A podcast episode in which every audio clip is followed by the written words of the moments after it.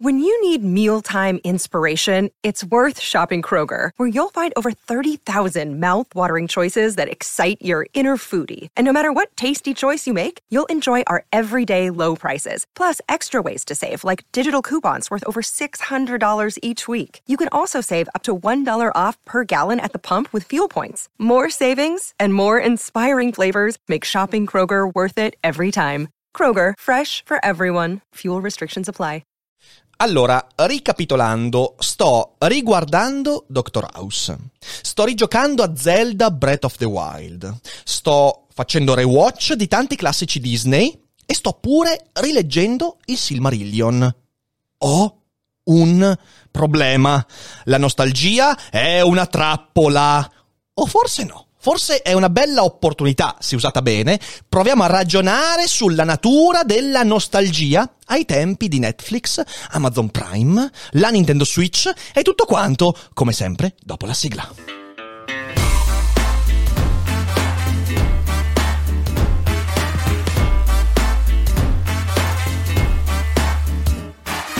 Sei su Daily Cogito, il podcast di Rick Dufer. E chi non lo ascolta è cibo per gli zombie. Ho letto una statistica in questi giorni che mi ha fatto accapponare la pelle perché mi sono sentito chiamato in causa. Durante la pandemia il rewatch, cioè l'atto di riguardare cose già viste, magari anche varie volte, è cresciuto del 500%. Cioè è esploso. La gente riguarda ciò che ha già riguardato, legge ciò che ha già letto gioca a cosa a cui ha già giocato in misura esponenziale. Rivedere film, serie tv è diventata quindi pratica comune.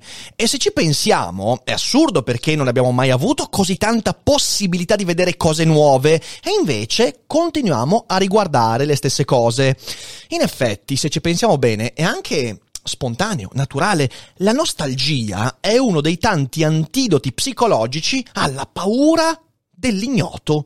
Di fronte all'abisso proviamo ad aggrapparci al passato, alla nostalgia.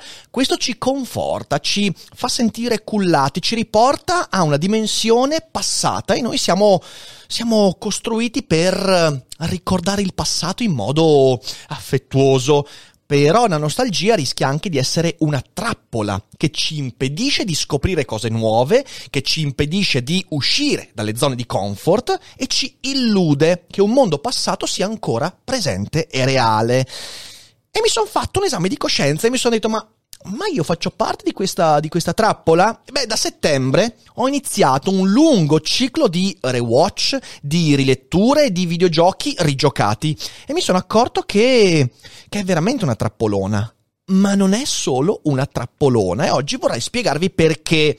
Sul Silmarillion di John Ronald Reuel Tolkien ho però una buona scusa. Infatti lo sto rileggendo in inglese, visto che mi sono fatto un regalone. Ho preso questa edizione spettacolare in sole 4.000 copie. Metto il link in descrizione nel caso sia ancora disponibile, con più di 50 illustrazioni del grande Ted Nesmith fantastico veramente e quindi me lo sto rileggendo in inglese. È comunque parte integrante della nostalgia, non c'è alcun dubbio, però devo dire che come sempre in inglese Tolkien dà qualcosa di più. Inoltre sto anche riascoltando qualcosa che ho letto varie volte perché sto ascoltando l'audiolibro de Hobbit letto da Andy Serkis e lo trovate su Storytel, Storytel partner di Daily Cogito, con cui abbiamo una lunga e proficua collaborazione, eh, per cui ho prodotto anche dei podcast originali come A Mente Libera e Cose Serie. E Storytel è una piattaforma spettacolare con più di 100.000 titoli fra audiolibri e podcast originali, fra cui anche Lo Hobbit letto da Andy Serkis, che per chi non lo sa è il Gollum della trilogia di Peter Jackson. Ed è veramente straordinario sentire la voce di Gollum, ma poi lui è un lettore fantastico perché dà corpo a tutti i personaggi ed è bello, è bello, è bello. Se amate Tolkien, provate ad ascoltare e usando il link che trovate in chat se siete in live o in descrizione se state ascoltando in differita il podcast, beh, potete accedere per un mese gratuitamente a Storytel. Ottima opportunità che sono certo coglierete e poi non ve ne pentirete. Ma adesso torniamo alla nostalgia. premettiamo alcune cose importanti, per esempio che con la nostalgia non bisogna esagerare. E io negli ultimi mesi un po' ho esagerato. Mi sono riguardato The Office, tutta quanta, eh, tutta quanta, dicembre, gennaio, febbraio. Mi sono riguardato quel capolavoro che è Boardwalk Empire, serie di cui ho già parlato in uno dei preferiti del mese che un giorno sviscereremo come si deve in un Daily Cogito. Sto riguardando Doctor House, ho riguardato anche tutta True Detective con grande soddisfazione. Dopodiché ho riletto Dune, con un fine di studio, ma comunque l'ho riletto. Ho riletto svariate cose di Lovecraft, anche perché ho ricevuto in regalo un bel libro con i racconti in inglese di Lovecraft, e ho riletto anche alcuni romanzi e racconti di Kurt Vonnegut, cosa di cui non mi vergognerò mai. Dopodiché ho rigiocato a Super Mario Odyssey, capolavoro incredibile, ho rigiocato a Mario Galaxy, grazie alla nostalgia Nintendara che ha fatto i 35 anni di Super Mario, e sto rigiocando a Zelda.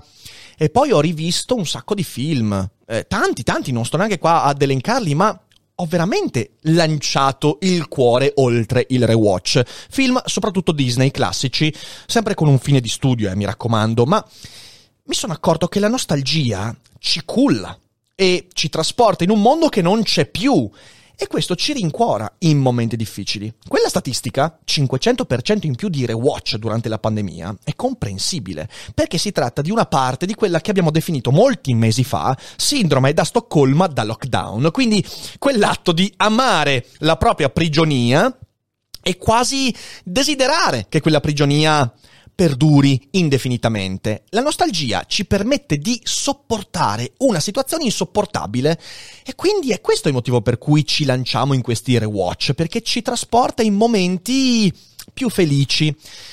La nostalgia e non dobbiamo dimenticarcelo, è anche un mercato incredibile. Perché? Beh, Nintendo, l'abbiamo citata con i due Mario, con Zelda, ci ha fatto la fortuna Nintendo ci ha fatto una fortuna incredibile con delle saghe che trovano sempre nuove forme, ma che pur essendo nuovi episodi come Zelda Breath of the Wild ci riporta a momenti del passato. Voglio dire, in Breath of the Wild, bella gente, c'è l'albero Deku. L'albero Deku mi ha riportato quando a 12 anni giocai a Zelda Ocarina of Time e mi innamorai perdutamente di tutto ciò che nintendoso. Ma poi viviamo un'epoca di grande revival, il revival degli anni Ottanta, di cui si parla in ogni ambito, in letteratura, se ne parla nella musica, persino nella filosofia, e tutti i decenni hanno il loro momento di revival, gli anni 70, i balli di gruppo, queste cose terrificanti che però alcuni di noi desiderano quando hanno dei problemi irrisolti. WandaVision, ne abbiamo discusso, WandaVision che è uscita poche settimane fa, parla in parte di quella nostalgia. Perché? Perché le prime puntate sono ambientate in scenografie di sitcom americane degli anni 60, 70, 80, 90 e primi anni 2000 giocando un ruolo fondamentale proprio nella comprensione di che cos'è la nostalgia. Ecco, mi sono accorto di questo, che non è una novità. Vuoi vendere? Vuoi che il tuo prodotto abbia successo? Fammi tornare adolescente, fammi tornare a un mondo perduto. E voglio dire, in questi giorni, tanto per parlare di mondi perduti, scusate se, se, chi ascolta non sta vedendo quello che sto facendo, ma tanto per dire, in questi giorni mi sono ricomprato le All Star Chuck Taylor. Cioè, ragazzi, ho dei problemi immensi, ho dei problemi assolutamente irrisolti. E erano 7-8 anni che non indossavo delle All Star e sono state le mie scarpe fra quando avevo 11 anni e 23-24 anni e, e sono bellissime. Però insomma, questo per dirvi che in fin dei conti la nostalgia è una cosa che ci fa anche comprare tantissimo. Perché? Perché la memoria è uno dei terreni fertili per qualsiasi mercato. Noi siamo cablati letteralmente per ricordare il passato meglio di come il passato era quando era presente. Noi siamo cablati per ricordare un'epoca, un'età dell'oro che in realtà non è mai veramente esistita. E questi sono tutti ottimi motivi per diffidare della nostalgia, perché se noi abbracciamo acriticamente questa spontanea nostalgia, ne diventiamo vittime. Ci convinciamo che un mondo che non c'è più esiste ancora. Ma questo non significa che la nostalgia non possa essere anche un'opportunità di riflessione critica. Attenzione, non parlo della nostalgia del quando c'era lui, quella è una nostalgia di merda, non la nostalgia delle epoche mai vissute veramente. Una nostalgia che sia più consapevole. Dal momento che non possiamo farne a meno, anche la persona più razionale, di fronte a qualcosa che gli ricorda la sua infanzia, sentirà il cuore battere più forte, ma possiamo evitare di esserne vittime. Come? Beh, in un modo particolare. Questo è un aspetto di cui mi sono accorto proprio riguardando Dr. House. Io la prima volta eh, Dr. House l'ho visto durante l'università. Era il 2000 2005-2006 fino al 2007 e in quegli anni ci siamo visti varie volte anche alcune stagioni di Doctor House, fino alla quarta, quinta, perché poi in realtà non, non mi piaceva più. Adesso stiamo andando avanti fino alla fine, e, in parte pentendomene, ma, ma non è questo il discorso. Il discorso è che ciò che detestavo di lui a 21 anni, oggi lo amo e lo comprendo. Per esempio, l'atteggiamento cinico nei confronti di certi pazienti 12-13 anni fa, guardavo e dicevo, ma guardate che pezzo di merda, ma incredi- incredi- incredibile, come fanno ad ammazzarlo, ma cosa, ma è insensato. Oggi invece riesco a capire perché ci sono alcune frasi, alcune scelte, quindi riesco ad essere più vicino ad alcuni aspetti del suo personaggio rispetto al passato. Ci sono personaggi che prima mi stavano simpatici, tipo Cameron. Cameron, quando ho visto la prima volta Doctor House, mi stava simpatica. Mm, riuscivo a relazionarmi a quella sua emotività sdolcinata e irrazionale. Ora la trovo insopportabile, completamente insopportabile. E ha ben ragione, ci sono delle ragioni sia dietro la simpatia di quando lo guardavo anni fa, sia eh, nell'antipatia che provo adesso nei suoi confronti. E la domanda è, cos'è che è cambiato negli ultimi 13 anni? Non è cambiato House, la serie è sempre quella, sono cambiato io.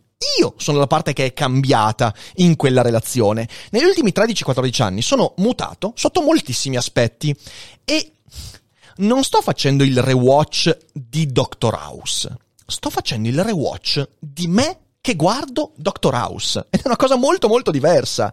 Infatti, questo sta diventando per me in questo momento, ovviamente circoscritto all'ambito di cui si parla, uno straordinario mezzo per osservare e misurare alcuni dei miei cambiamenti. Per esempio, cambiamenti di idee e di valori che rispetto a 13 anni fa sono mutati in maniera molto sensibile. Cambiamenti di carattere. Io ho sviluppato una, possiamo chiamarla maturità, ma è sbagliato, un carattere diverso rispetto a quando facevo l'università, un modo diverso di vedere il mondo, di relazionarmi agli altri. Ovviamente sono cambiate moltissimo le mie ambizioni e le mie esperienze e queste hanno fatto tutta la differenza del mondo.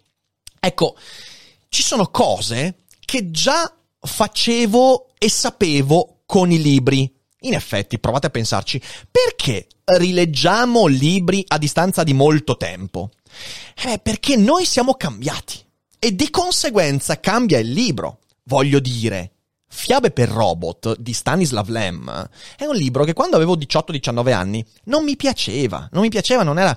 Lo rileggo oggi mi commuove. Mi commuove perché in realtà, per quanto sia una serie di fiabe, quindi scritte potenzialmente per un bambino, sono storie che necessitano di una sensibilità, di alcune esperienze particolari per vederne tutte le effettive sfaccettature e sfumature. È un libro che richiede esperienza, ma ho tantissimi esempi. Dostoevsky. Dostoevsky per me è cambiato radicalmente rispetto a quando avevo 15-16 anni e leggendolo oggi, perché Memoria del sottosuolo è un libro che cambia sulla base delle esperienze che fai. Delitto e castigo è un libro che comincia a parlarti quando ti sei posto alcuni problemi, quindi quando hai avuto idee, hai sentito opinioni o hai fatto esperienze che hanno cambiato il tuo approccio rispetto ai concetti di colpa, di responsabilità. E quindi noi rileggiamo libri significativi a distanza di tempo perché quel libro è cambiato, ma non perché il libro è cambiato, ma perché sei cambiato tu. Perché sei un'altra cosa e quella nuova cosa, rispetto a quel libro, vedrà un mondo diverso. Isabella Allende, per esempio, autrice che, quando l'ho letta la prima volta, in adolescenza, 14, 15, 16 anni, ho apprezzato molto, ho riletto alcuni suoi libri negli ultimi anni e devo dire che non ci ho visto le cose che avevo visto allora. Ma questo non dipende dall'Aliende, dipende da me. Oppure Emil Cioran e Bukowski, che sono due autori che io ho amato in adolescenza, quando li rileggo oggi vi dico, boh sì, bello, Cioran è uno stilista straordinario del linguaggio, Bukowski è divertentissimo, eppure... Eppure non riesco ad appassionarmici e non dipende da loro, sono due grandissimi autori, ma io sono un altro. Noi ci ripetiamo di fronte a questa, come anch'io ho fatto, ci ripetiamo una frase che è sono maturato. Cosa vuol dire sono maturato? Beh, vuol dire che ora so davvero che cos'è questo libro, questo film, questa serie, ma non è vero, non è così, è una cazzata. È una cazzata che ci raccontiamo per giustificarci in quello che sentiamo di essere oggi. Infatti, la relazione con libri, con film e persino con i videogiochi, ed è una cosa che sto scoprendo proprio negli ultimi due o tre anni questa, è sempre una relazione incompleta. Sapete perché? Perché l'opera magari è completa, ma noi non lo siamo.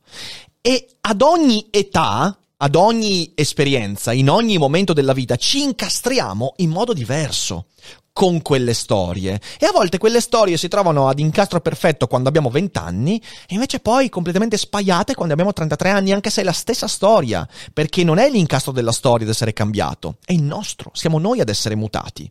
Ecco, possiamo dire certamente che forse oggi ho più mezzi, più strumenti per interpretare meglio quell'opera, ma ciò non significa che quell'opera mi è piaciuta ieri perché ero immaturo e oggi non mi piace più perché ho visto che cos'è veramente. Non è così. A volte è così, ma non è una regola necessaria. Ed è questo il punto fondamentale.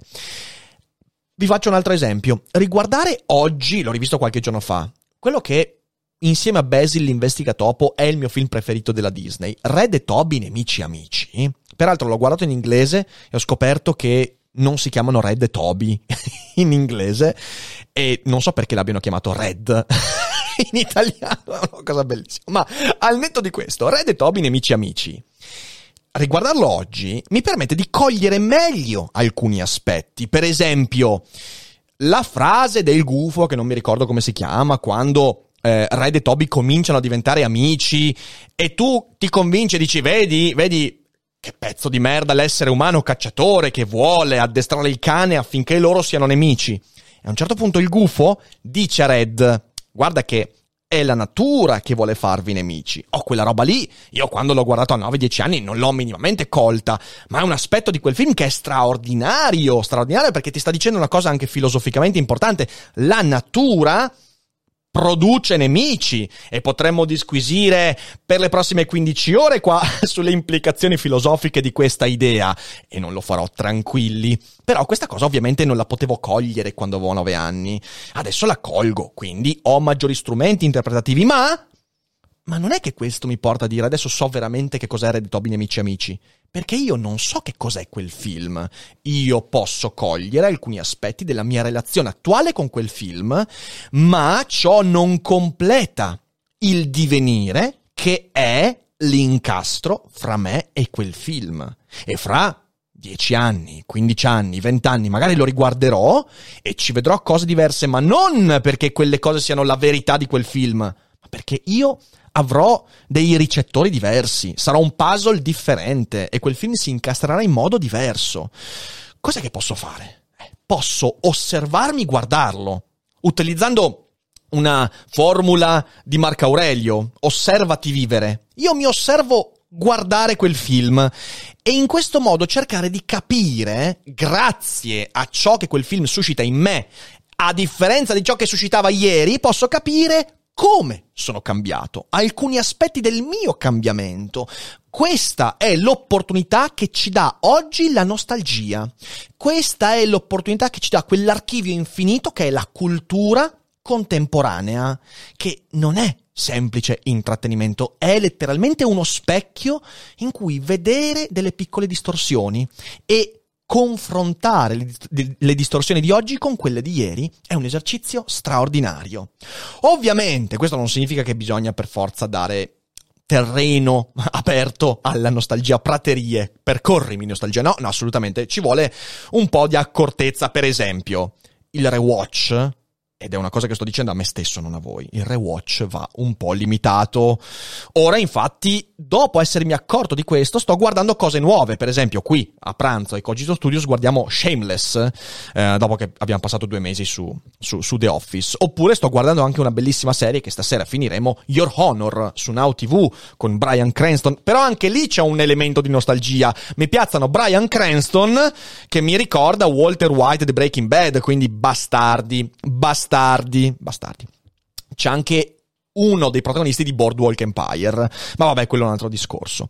Eh, quindi il rewatch va limitato. Inoltre, è meglio che sia fatto a distanza di molto tempo. Molto tempo significa che se puoi far passare un decennio fra un rewatch, una rilettura e l'altra, ben venga, perché ovviamente lì hai uno span temporale che ti permette di osservare molti più cambiamenti e effettivamente di vedere una cosa molto nuova. Se io guardo eh, Breaking Bad a distanza di un anno, mi diverto, una bella serie, ma non è che vedo robe nuove. In un anno sì, cambiamo, ma non così radicalmente. Se lo vedo a distanza di dieci anni, magari qualcosina cambia.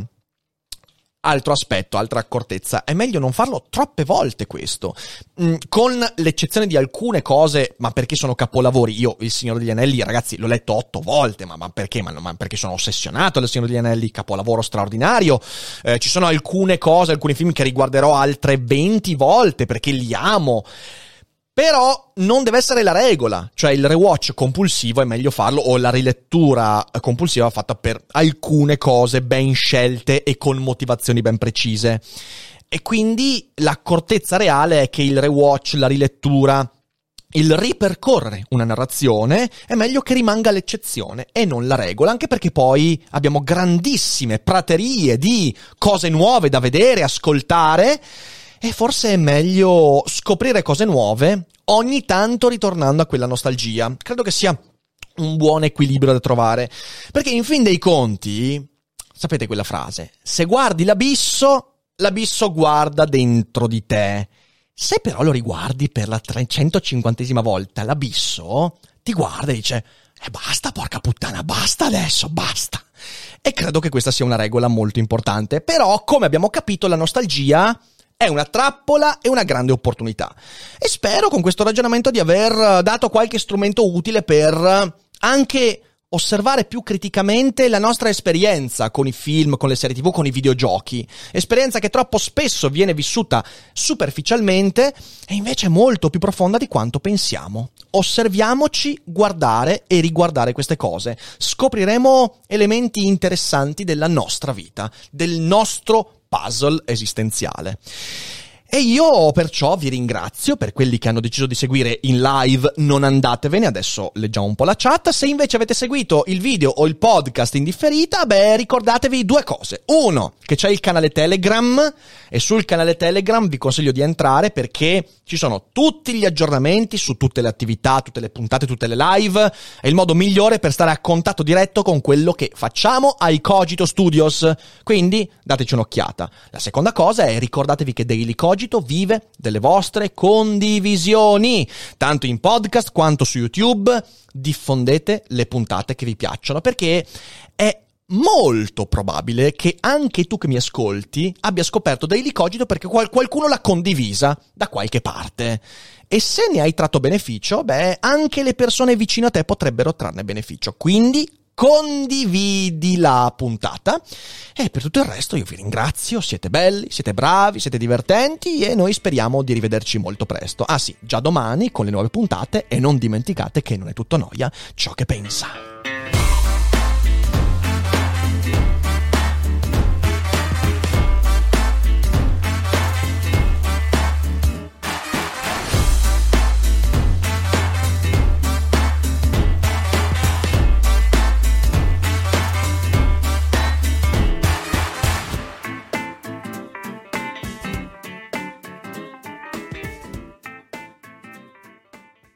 I'm Sandra and I'm just the professional your small business was looking for. But you didn't hire me because you didn't use LinkedIn jobs. LinkedIn has professionals you can't find anywhere else, including those who aren't actively looking for a new job but might be open to the perfect role, like me.